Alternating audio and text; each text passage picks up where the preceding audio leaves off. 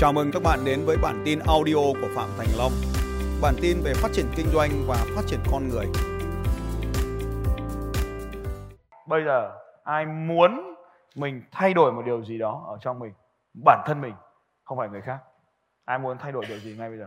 Ai muốn mạnh mẽ? Ai muốn? Có điều gì chia sẻ? Dạ, em tên Hà, em đến từ Sài Gòn.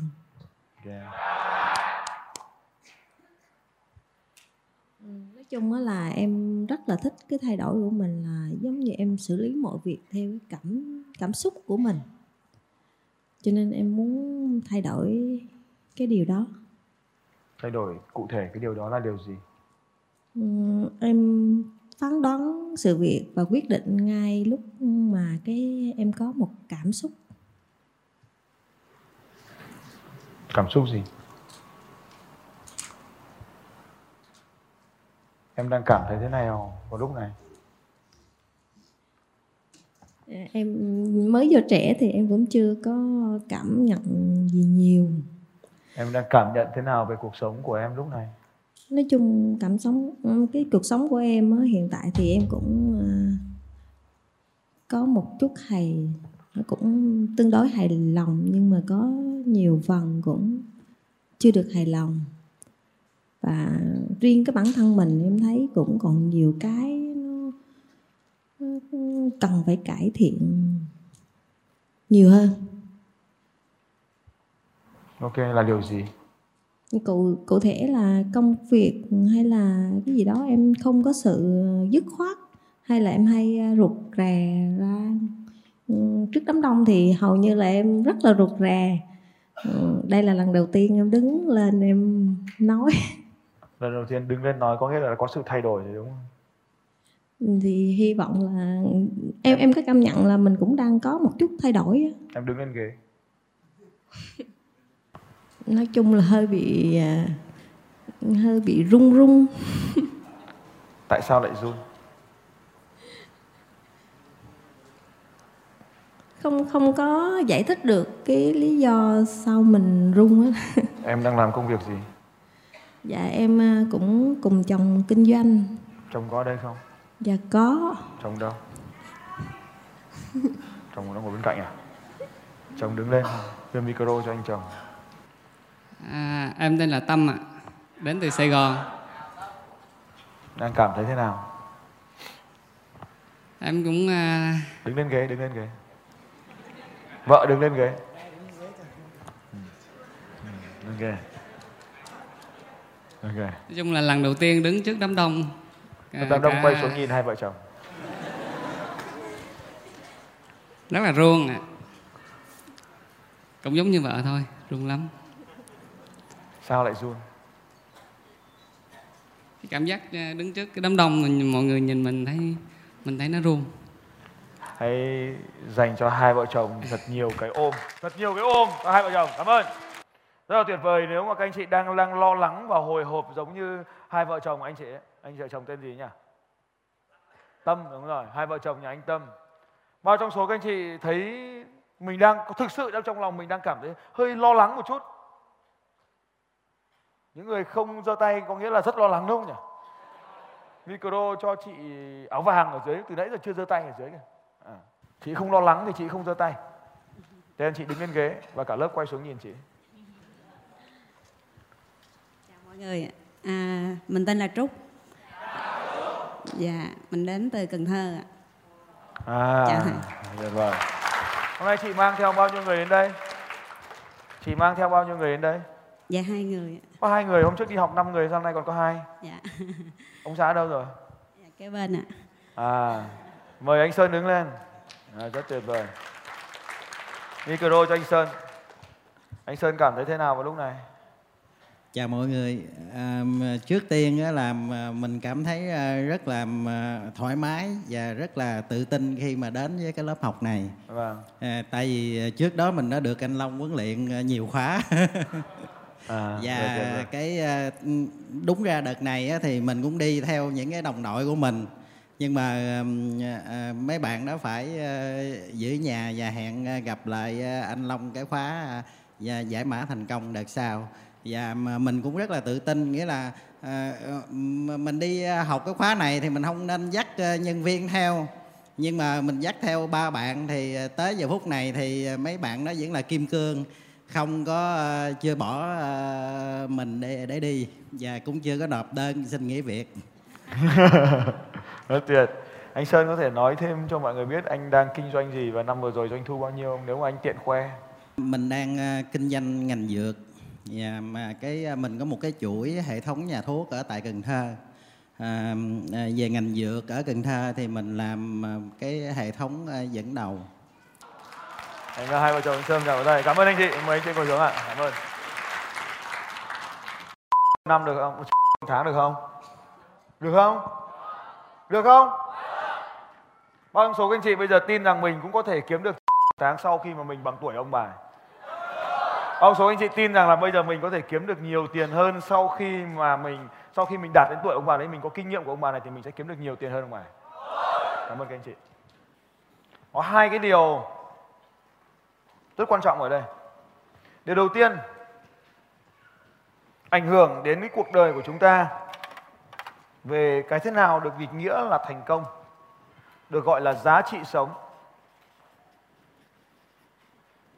Giá trị sống.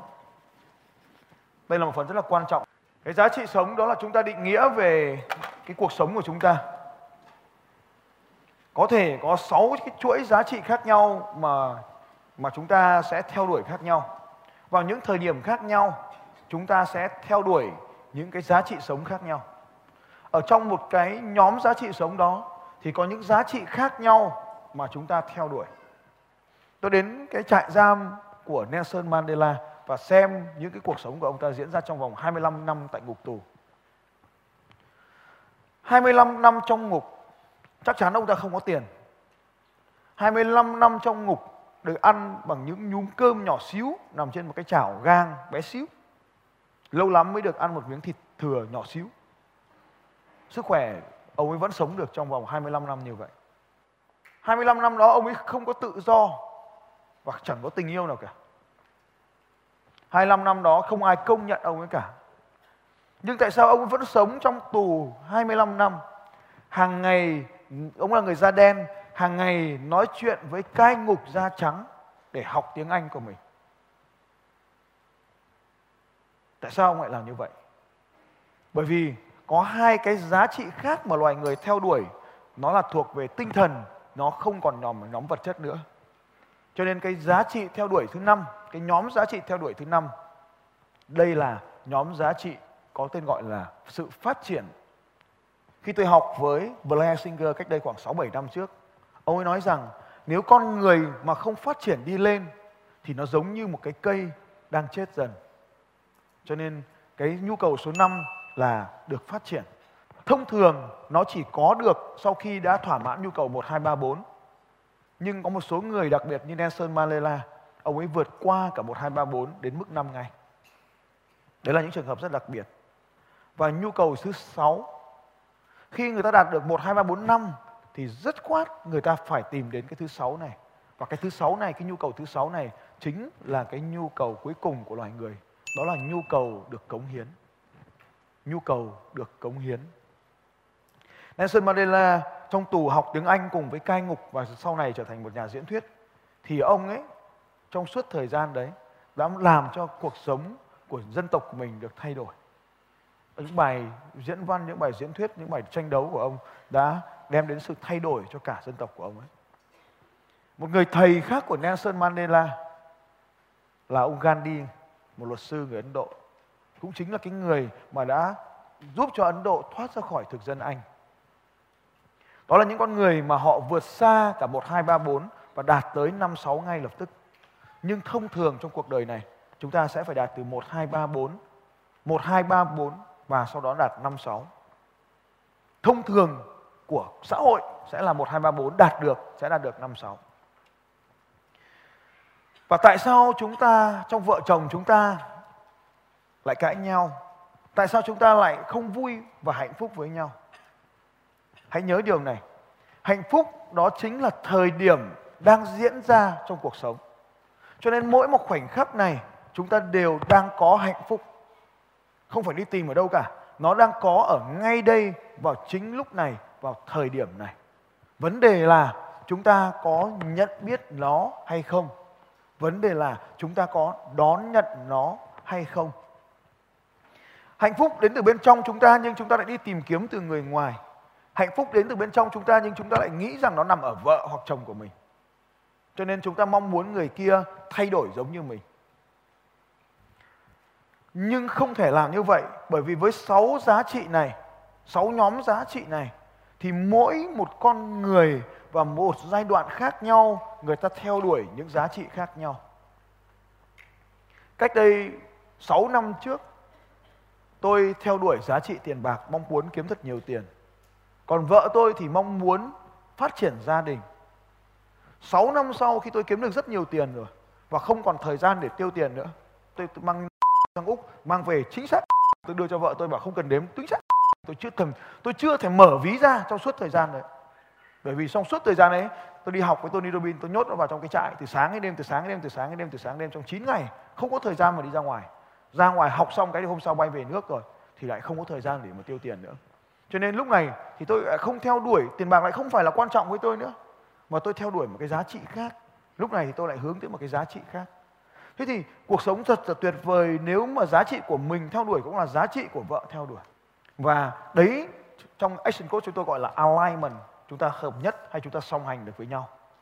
Vậy thì để mà làm được điều này thì thứ nhất chúng ta phải nhớ nhu cầu của con người là khác nhau và nó tạo nên cuộc sống của chúng ta. Chúng ta không thể bắt vợ mình lúc này phải làm cái điều và cái mong muốn giống mình, bởi vì mong muốn ở bên trong là không thể kiểm soát được. Và mong muốn đó nó tạo nên cái giá trị sống của mỗi một con người vào mỗi một thời điểm khác nhau. Vậy thì nếu như vợ cần sự an toàn, cần sự chắc chắn, thì anh phải mang đến sự an toàn, mang đến sự chắc chắn cho cô ấy.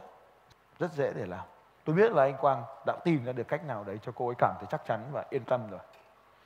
Cô ấy bị một cái thể trạng vật lý không đầy đủ, cho nên cô ấy càng cảm thấy không được an toàn. Và nếu như mình mang lại cho cô ấy cái sự an toàn thì cô ấy sẽ cảm thấy cái giá trị sống của cô ấy sẽ được bù đắp vào. Và đấy chính là cái điều cô ấy đang đi tìm kiếm. Nhưng anh Quang thì lại nghĩ rằng tiền bạc có thể bù đắp được sự an toàn cho cô ấy.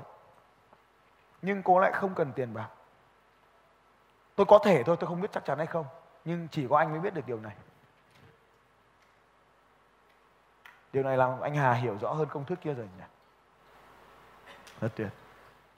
Điều thứ hai tạo nên cuộc sống của chúng ta được gọi là hệ thống niềm tin. Vào mỗi một lúc khác nhau, chúng ta ngoài cái giá trị chúng ta theo đuổi thì chúng ta lại có cái niềm tin khác nhau theo đuổi. Và niềm tin được đến bằng những trải nghiệm của chúng ta. Kiến thức cộng với trải nghiệm thì nó tạo nên niềm tin. Ví dụ, một đứa trẻ con thì nó không thể tin rằng là có cái thứ nào mà có thể chạy ở trong cái dây thép được. Nhưng nếu chúng ta bị điện giật một lần thì ta tin rằng là điện có thể chạy qua dây thép được. Đúng không ạ? Đúng rồi. Điện có thể chạy qua dây thép. Trẻ con nó không tin rằng có ma. Nhưng nếu mà mình gặp một vài thầy bói chỉ cho mình biết có ma thì mình sẽ tin vào ma, đúng không nhỉ?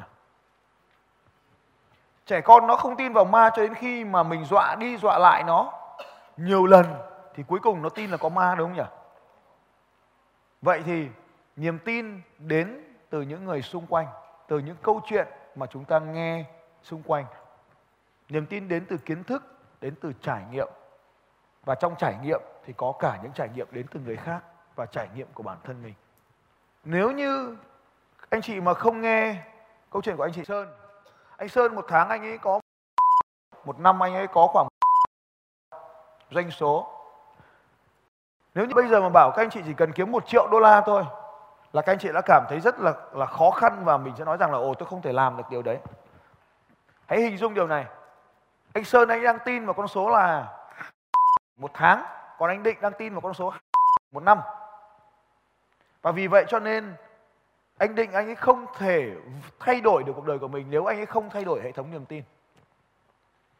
Anh Sơn anh đã thiết kế ra cái hệ thống niềm tin của mình ở cấp độ một tháng. Bây giờ mà anh làm một tháng, bao trong số các chị thấy rằng bây giờ mà anh mới xuống một tháng thì anh cực kỳ đau khổ. Cực kỳ đau khổ. Cho nên anh lại phải chống lại cái sự đau khổ của mình để anh vươn lên mức. Nhưng mà bây giờ ông định mà ông ấy đang ở mức, bây giờ ông lên thì ông cảm thấy thế nào ạ? Vô cùng sung sướng đúng không nhỉ? Cho nên hệ thống niềm tin nó cũng quyết định cái chất lượng sống của chúng ta. Chúng ta tin vào cái điều gì thì nó ảnh hưởng tới cuộc sống của chúng ta. Cho nên đối với niềm tin thì bất kỳ niềm tin nào đều đúng. Bất kỳ niềm tin nào đều đúng hết. Chúng ta tin vào điều gì thì điều đó đúng ra. Các anh chị đã đọc ở trong chương trình Đánh thức sự giàu có, tôi đã nói với các anh chị về luật hấp dẫn, tôi đã nói với các anh chị về The Secret, tôi đã nói với các anh chị về affirmation. Đó là những cái khiến ai chưa học đánh thức giàu có, ai chưa học chương trình đánh thức giàu có, chương trình miễn phí của tôi 3 ngày, ok, rất tuyệt, không sao đâu. Chương trình đấy là những kiến thức nền tảng, nhưng mà các anh chị nhớ, ai ở đây đã biết đến luật hấp dẫn rồi? Rất tuyệt. Ai ở đây chưa biết luật hấp dẫn cứ mạnh dạn giơ tay. Không sao, nếu bạn chưa biết luật hấp dẫn thì bạn sẽ tìm mua cuốn sách The Secret. Nhưng anh chị sẽ tìm đến cuốn sách này và xem bộ phim này. Đây là một cái cuốn sách, một bộ phim mà làm thay đổi tôi rất là mạnh mẽ về luật hấp dẫn. Nó làm thay đổi cái cơ chế cơ bản của cái này là làm thay đổi hệ thống niềm tin mà thôi. Cho nên khi các anh chị tin rằng là mình có thể thay đổi được, sáng nay chúng ta nghe đúng không ạ? Mình tin rằng là mình bỏ thuốc lá được là mình đã đủ để bỏ thuốc lá rồi. Còn nếu như mình quyết tâm, mình bảo là tôi sẽ bỏ thuốc lá, tôi quyết tâm bỏ thuốc lá, nhưng inside bên trong mình không tin là mình có thể bỏ thuốc lá được. Mình phải cầu cứu cái nguồn lực bên ngoài. Tôi nghe thấy anh Tuấn Anh bảo, ông thầy ông phải giúp tôi bỏ thuốc lá thì tôi mới bỏ được. Ông mà không giúp tôi thì tôi không hứa cái gì hết. Có không? Tức là gì? Ông này ông ấy gửi niềm tin cho một thế lực bên ngoài. Gửi niềm tin cho thế lực cho bên ngoài khi nào? Tôn giáo. Ở đây có ai theo tôn giáo? Theo bất kỳ một tôn giáo nào. Tôn giáo cũng là một cái điều rất là tuyệt vời. Khi mà mặt khởi thủy của tôn giáo là khi người ta mất cái niềm tin vào cuộc sống hiện tại thì người ta tìm đến tôn giáo. Đó cũng là một cái khởi thủy ban đầu từ rất xưa của tôn giáo, là người ta tìm đến một cái đấng siêu nhân để đặt niềm tin của mình vào đấy. Đó là lý do mà tại sao chúng ta đi chùa, mình cầu chùa thì mình đem đến được cái niềm tin. Bao nhiêu số các anh chị đây là Tết mình cứ phải đi cầu chùa xin tiền. Bao nhiêu số các anh chị thấy rằng đây là một phương pháp cực kỳ tuyệt vời để mình có nhiều tiền hơn. Đó này. Cho nên mình phải tiếp tục đi chùa hàng ngày, ngày rằm mùng một. Người ta gọi là có thờ, có thiêng, có kiêng, có lành. Cho nên cái thờ cúng là một điều rất tuyệt vời. Còn nếu anh chị nào đang theo một cái tôn giáo khác, ví dụ như các anh chị theo các cái tôn giáo khác như là Chúa hay Giêsu hay gì đấy, đấy cũng là một cái đấng siêu nhân rất tuyệt vời. Và khi các anh chị tìm đấy thì chúng ta có một cái gọi là niềm tin, cái gọi là đấng tin, đúng nhỉ? Đấng tin đấy chính là một cái nơi mà để chúng ta tin cậy vào. Rất tuyệt là khi mà chúng ta có những cái chỗ như thế. Ở đây có ai chơi game không? Game online. Game online ở đây ít quá, vì chúng ta ít người ở đây là trẻ con giống tôi. Nếu như các anh chị là nhìn bọn trẻ con ấy, đặc biệt là những đứa trẻ mà sống trong một gia đình mà bị kẹp chặt, cha mẹ nó kẹp chặt ấy, thì nó sẽ tìm đến game online nó chơi. Vì sao? Nó mất niềm tin vào cuộc sống hiện tại, cho nên nó tìm đến niềm tin trong thế giới ảo. Ở trong đấy nó trở thành ai ạ? Nó trở thành vua, nó trở thành anh hùng, nó trở thành đại ca, nó trở thành tướng, nó trở thành là công chúa. Ở trong những nhân vật đấy, nó trở thành công chúa, nó là đàn ông còn thôi, nhưng nó biến nó thành công chúa. Và nó đi vào trong đấy, nó được những thằng khác cưới nó làm vợ, và nó cảm thấy rất là sung sướng, đúng không nhỉ? Và nó bắt đầu xin. Có ngày xưa chơi cái game MU, đúng không? Hay game gì đấy, Võ Lâm Truyền Kỳ, có đám cưới, có bánh chưng, có tất cả mọi thứ rất tuyệt vời. Đến ngày lễ, ngày Tết nó cũng có bánh chưng. Và tất cả cái điều đấy nó làm cho nó trốn cái thực tế cuộc sống hiện tại và nó nghiện cái game online là như vậy. Tất cả những cái niềm tin nó sẽ kiến tạo nên cuộc sống của chúng ta. Vậy cho nên đây là hai cái nền tảng tạo nên cuộc sống của chúng ta. Giá trị sống và niềm tin thì nó tạo nên cuộc sống của chúng ta. Và giá trị sống kết hợp với niềm tin thì tạo nên một cái thứ thứ ba. Đó là các mục tiêu. Cái nhu cầu thứ ba, đó là cái nhu cầu được yêu. Có cái mối quan hệ yêu đương dành ra cho những có rất nhiều loại yêu khác nhau. Và nó được thể hiện ở dưới dạng các mối quan hệ bản thân, tiền bạc, mối quan hệ. Cái thứ tư mà con người chúng ta theo đuổi, chúng ta cần phải có danh vọng. Danh vọng chính là bọn chơi game đấy. Cho nên trong xã hội Việt Nam, đặc biệt của Việt Nam, mới phát hiện ra rằng con người ta rất thích danh vọng. Tiếp theo, cuối cùng, hai tử huyệt đặc biệt và nó không liên quan đến hai nhóm này là gì ạ? Sự phát triển và cống hiến. Trong đó, cống hiến là giá trị cuối cùng mà chúng ta theo đuổi. Giá trị cống hiến. Cống hiến là cái giá trị mà chúng ta theo đuổi. Mỗi một người vào mỗi một giai đoạn thì cái thành phần này nó sẽ khác nhau. Có nhiều người, có những người thì nhiều, có người thì ít. Ai thấy rằng là đối với mình lúc này tình yêu là rất là quan trọng? Ai thấy rằng là danh vọng mình là cực kỳ quan trọng? Rất tuyệt. Đối với mình ai là đánh giá số danh vọng là quan trọng nhất ở đây? Trong bốn cái này ai là danh vọng là quan trọng nhất? Cảm ơn các anh chị. Ai thấy rằng là sự phát triển bản thân của mình là quan trọng nhất? Ai thấy rằng sự cống hiến đối với cuộc đời này mới là quan trọng nhất? Cảm ơn các anh chị. Nó có sự chuyển hóa giữa 6 cái này với nhau. Hãy xem này. Nếu mình không có tiền thì mình có cơm ăn không? Có áo mặc không? Có nhà để đi, có xe để đi không? Có nhà để ở không? Nếu mình không có tiền thì vợ mình nó còn yêu mình nữa không? Phải nghĩ đấy. Đừng trả lời bừa. Nếu không có tiền thì liệu mình có danh vọng được không? Tiền có quan trọng không? Tiền rất quan trọng. Nếu không có tiền thì có cống hiến được không? Cũng được, nhưng mà nó ít thôi. Chỉ cống hiến được 24 giờ đi ra ngoài kia giúp việc thôi. Nhưng nếu mình có tiền thì mình có thể cống hiến được nhiều hơn. Nếu không có tiền thì mình có tiền thì có thể đi học được không? Đúng rồi. Nhưng mà tại sao mình lại không đi học? Nếu mà không đi học thì có danh vọng được không? Nếu như mình không có danh vọng thì mình sẽ rất là khó khăn trong kiếm tiền, đúng hay rất đúng? Khi mình không có, mình có danh vọng, khi mình có danh vọng thì có phải rất là nhiều gái hoặc trai theo mình không? Bây giờ mình mà là hoa hậu, mình được danh hoa hậu, có phải rất nhiều thằng giàu sẽ yêu mình không? Khi mình là tự nhiên mình được mọc măng gọi là cái danh vọng, mình là hoa hậu, có phải có rất nhiều thằng đẹp trai nó tìm đến mình không? Đúng hay là rất đúng ạ? Đúng rồi. Bao trong số các anh chị thấy rằng 6 cái này nó đều có mối quan hệ với nhau thế. Cảm ơn các anh chị. Thế vì thế cho nên mỗi một người sẽ xếp cái này vào ưu tiên trong cuộc đời của mình ở mỗi giai đoạn khác nhau. Và 6 cái thứ tự này, cái sự sắp đặt của 6 cái yếu tố này thành thứ tự, nó sẽ ảnh hưởng đến cuộc đời của chúng ta.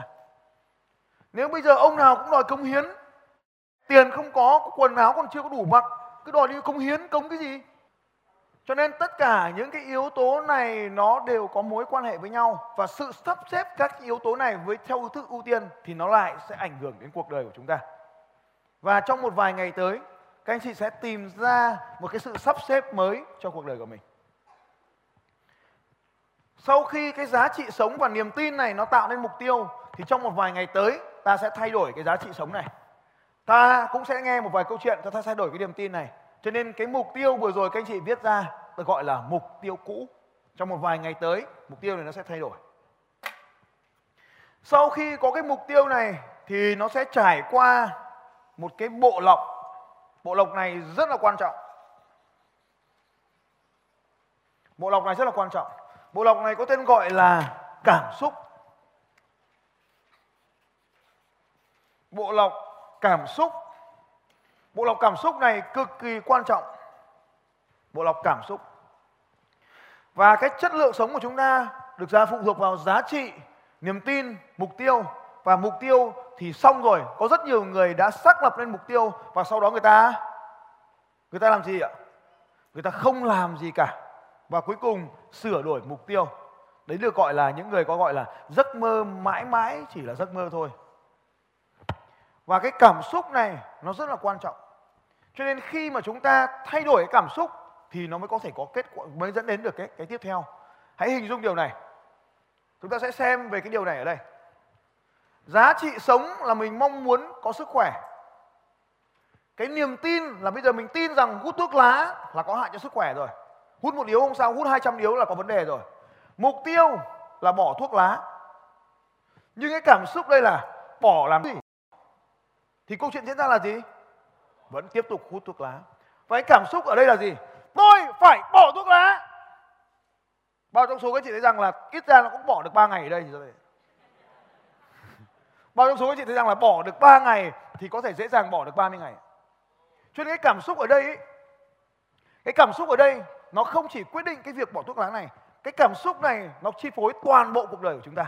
Bởi vì nó là bộ lọc. Cho nên nếu như nó cho phép đi qua những điều gì thì những điều đấy nó mới còn tồn tại trong cuộc đời của chúng ta. Và nếu không thì nó bị loại ra ngoài hết.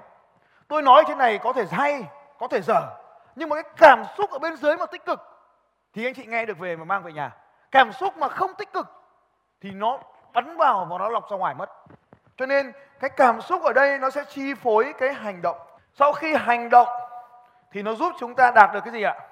Đạt được kết quả, đúng rồi. Và lúc này cái mục tiêu trở thành kết quả. Và cái kết quả mà trùng với mục tiêu thì dừng lại và thiết kế nên cái giá trị sống mới. Nếu đạt được kết quả, cộng tức là đạt được kết quả, thì lúc này kết quả bằng với mục tiêu thì nó thay đổi giá trị sống. Đồng thời nó thay đổi niềm tin luôn. Nên nó tạo nên một mục tiêu mới lớn hơn. Cho nên cuộc đời chúng ta thành công nối tiếp thành công. Success, risk success. Thành công nối tiếp thành công. Cái đầu tiên là mục tiêu là muốn kiếm 1 triệu đô la một năm. Cái kết quả đạt được 1 triệu đô la. Cho nên lúc này cái giá trị sống của một doanh nhân triệu phú nó phải thay đổi. Nó muốn kiếm được nhiều hơn. Và cái tin rằng là mình đã kiếm được 1 triệu rồi thì mình sẽ kiếm được 1 triệu nhiều hơn nữa. Cho nên cái ngưỡng đầu tiên 1 triệu đô rất khó. Nhưng mà đã đạt được rồi thì đạt được những nhiều triệu đô rất là dễ.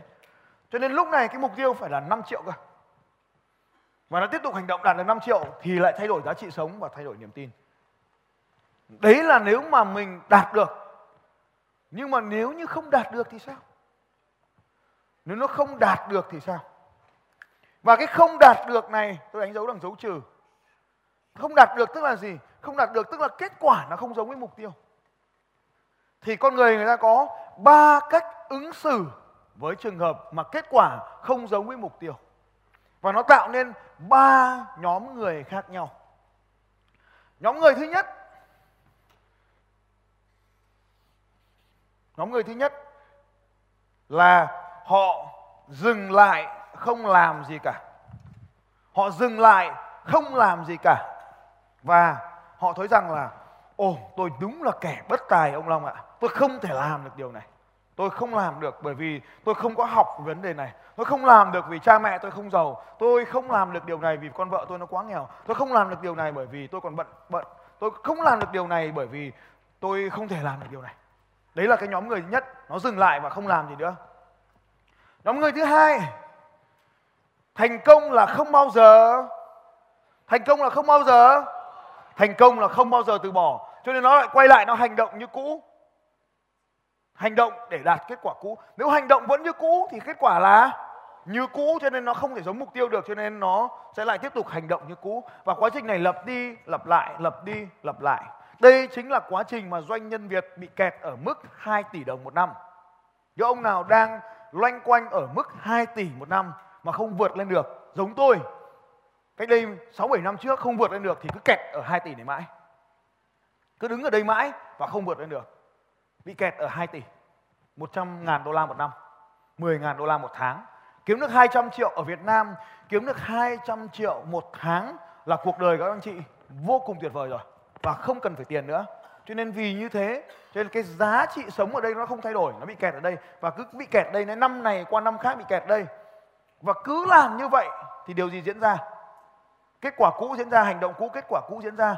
Cho đến lúc oải quá. Điều này diễn ra đối với doanh nghiệp của anh Quảng Ninh, anh Thịnh. Oải quá. Làm mãi kết quả vẫn thế. Cho nên chán không làm nữa. Cho nên cuối cùng lại dẫn đến trường hợp số 1. Anh chị hiểu không ạ? Số 2, lặp đi lặp lại. Thành công là không bao giờ từ bỏ. Thành công là không bao giờ từ bỏ. Xong làm đi làm lại. Thành công mãi cũng không thành công. Bao trong số các chị thấy là lúc này hết nguồn lực thì cuối cùng cũng phải từ bỏ rồi. Hết tiền, dừng lại. Hết sức, dừng lại. Già quá, dừng lại, không đạt được. Cho nên cái số 2 đấy chính là thay đổi cái nó quay lại hành động cũ. Cho nên còn một cái thứ 3. Cái thứ 3 là thay đổi toàn bộ cái cục này.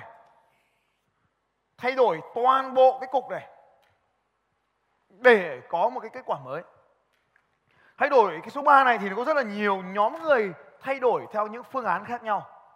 Phương án đầu tiên là nó bảo nó tin vào một cái giá trị mới là tôi không làm được đâu. Nên nó giảm niềm tin xuống, giảm mục tiêu xuống, được gọi là phương án 3A, phương án âm. 3A, phương án tiêu cực. Và phương án 3B, phương án tích cực. 3B nó thay đổi cảm xúc của nó, giữ nguyên giá trị sống, giữ nguyên niềm tin, giữ nguyên mục tiêu, thay đổi cảm xúc. Thay đổi cảm xúc dẫn đến hành động thay đổi, và khi hành động thay đổi thì kết quả lại thay đổi. Cho nên cái bí quyết ở đây lại nằm ở chính cái cảm xúc này. Ai, mẹ dã man lắm. Cái cảm xúc này nó quyết định cuộc đời của chúng ta. Công thức khó lắm. Cái cảm xúc nó sẽ quyết định cuộc đời chúng ta. Hãy nhìn này, tiền bạc bao nhiêu ấy cũng không quan trọng nữa. Bao trong số các chị thấy rằng là nếu mà mình biết về cái bí quyết về làm giàu thì kiểu gì mình cũng phải giàu. Cho nên ở đây chính là mình có công nhận, mình có yêu thích cái tiền bạc không. Anh chị nào đã học chương trình MMI của T-H-Maker? Rất tuyệt vời. Khi học MMI thì người ta làm rất là mạnh mẽ cái suy nghĩ về tiền bạc, thay đổi cái suy nghĩ về tiền bạc, người ta tập trung vào tiền bạc, người ta tập trung vào suy nghĩ tiền bạc. Người giàu là người chọn cả hai đại loại như vậy. Tôi yêu tiền để tiền yêu tôi. Đấy, đúng rồi, rất tuyệt vời. Xin chào các bạn và hẹn gặp lại các bạn vào bản tin audio tiếp theo của Phạm Thành Long vào 6 giờ sáng mai.